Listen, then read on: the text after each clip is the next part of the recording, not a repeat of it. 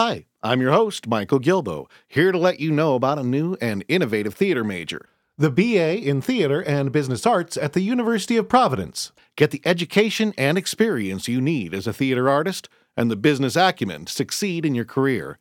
Visit BroadwayBullet.com and stay tuned to the end of the program for more info. Now, enjoy the show. Ooh, is that pod on?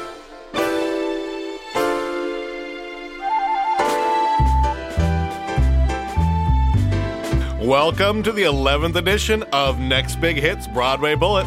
I'm your host, Michael Gilboe, and we've got a great program for you this week. We certainly didn't have to wait long to get our second Tony Award winner. We've got Dan Fogler, who won the Tony in 2005 for the 25th annual Putnam County Spelling Bee. He's talking about his new show, Voyage of the Carcass. He also talks about the development of Spelling Bee, and we get to hear a monologue from Voyage of the Carcass and his song from the Tony Award winning performance. We've also got the writers from the brand new musical opening off Broadway, How to Save the World and Find True Love in 90 Minutes, and we'll hear a song from that.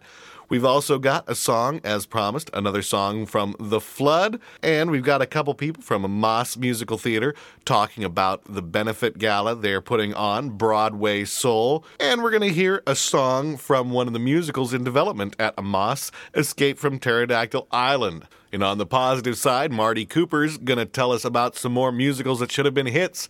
And later on in the program, you can find out how to win a $20 gift certificate from the Drama Bookshop by entering our Stump the Staff contest. I've got two trivia questions here for you.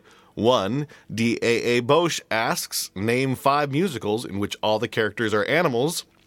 And Ned123 asks, What minor opera diva who later made a guest appearance on variety shows such as Hootenanny, appeared on a very westernized version of a Verdi hit on Broadway. And what was the name of the show? Which question stumped the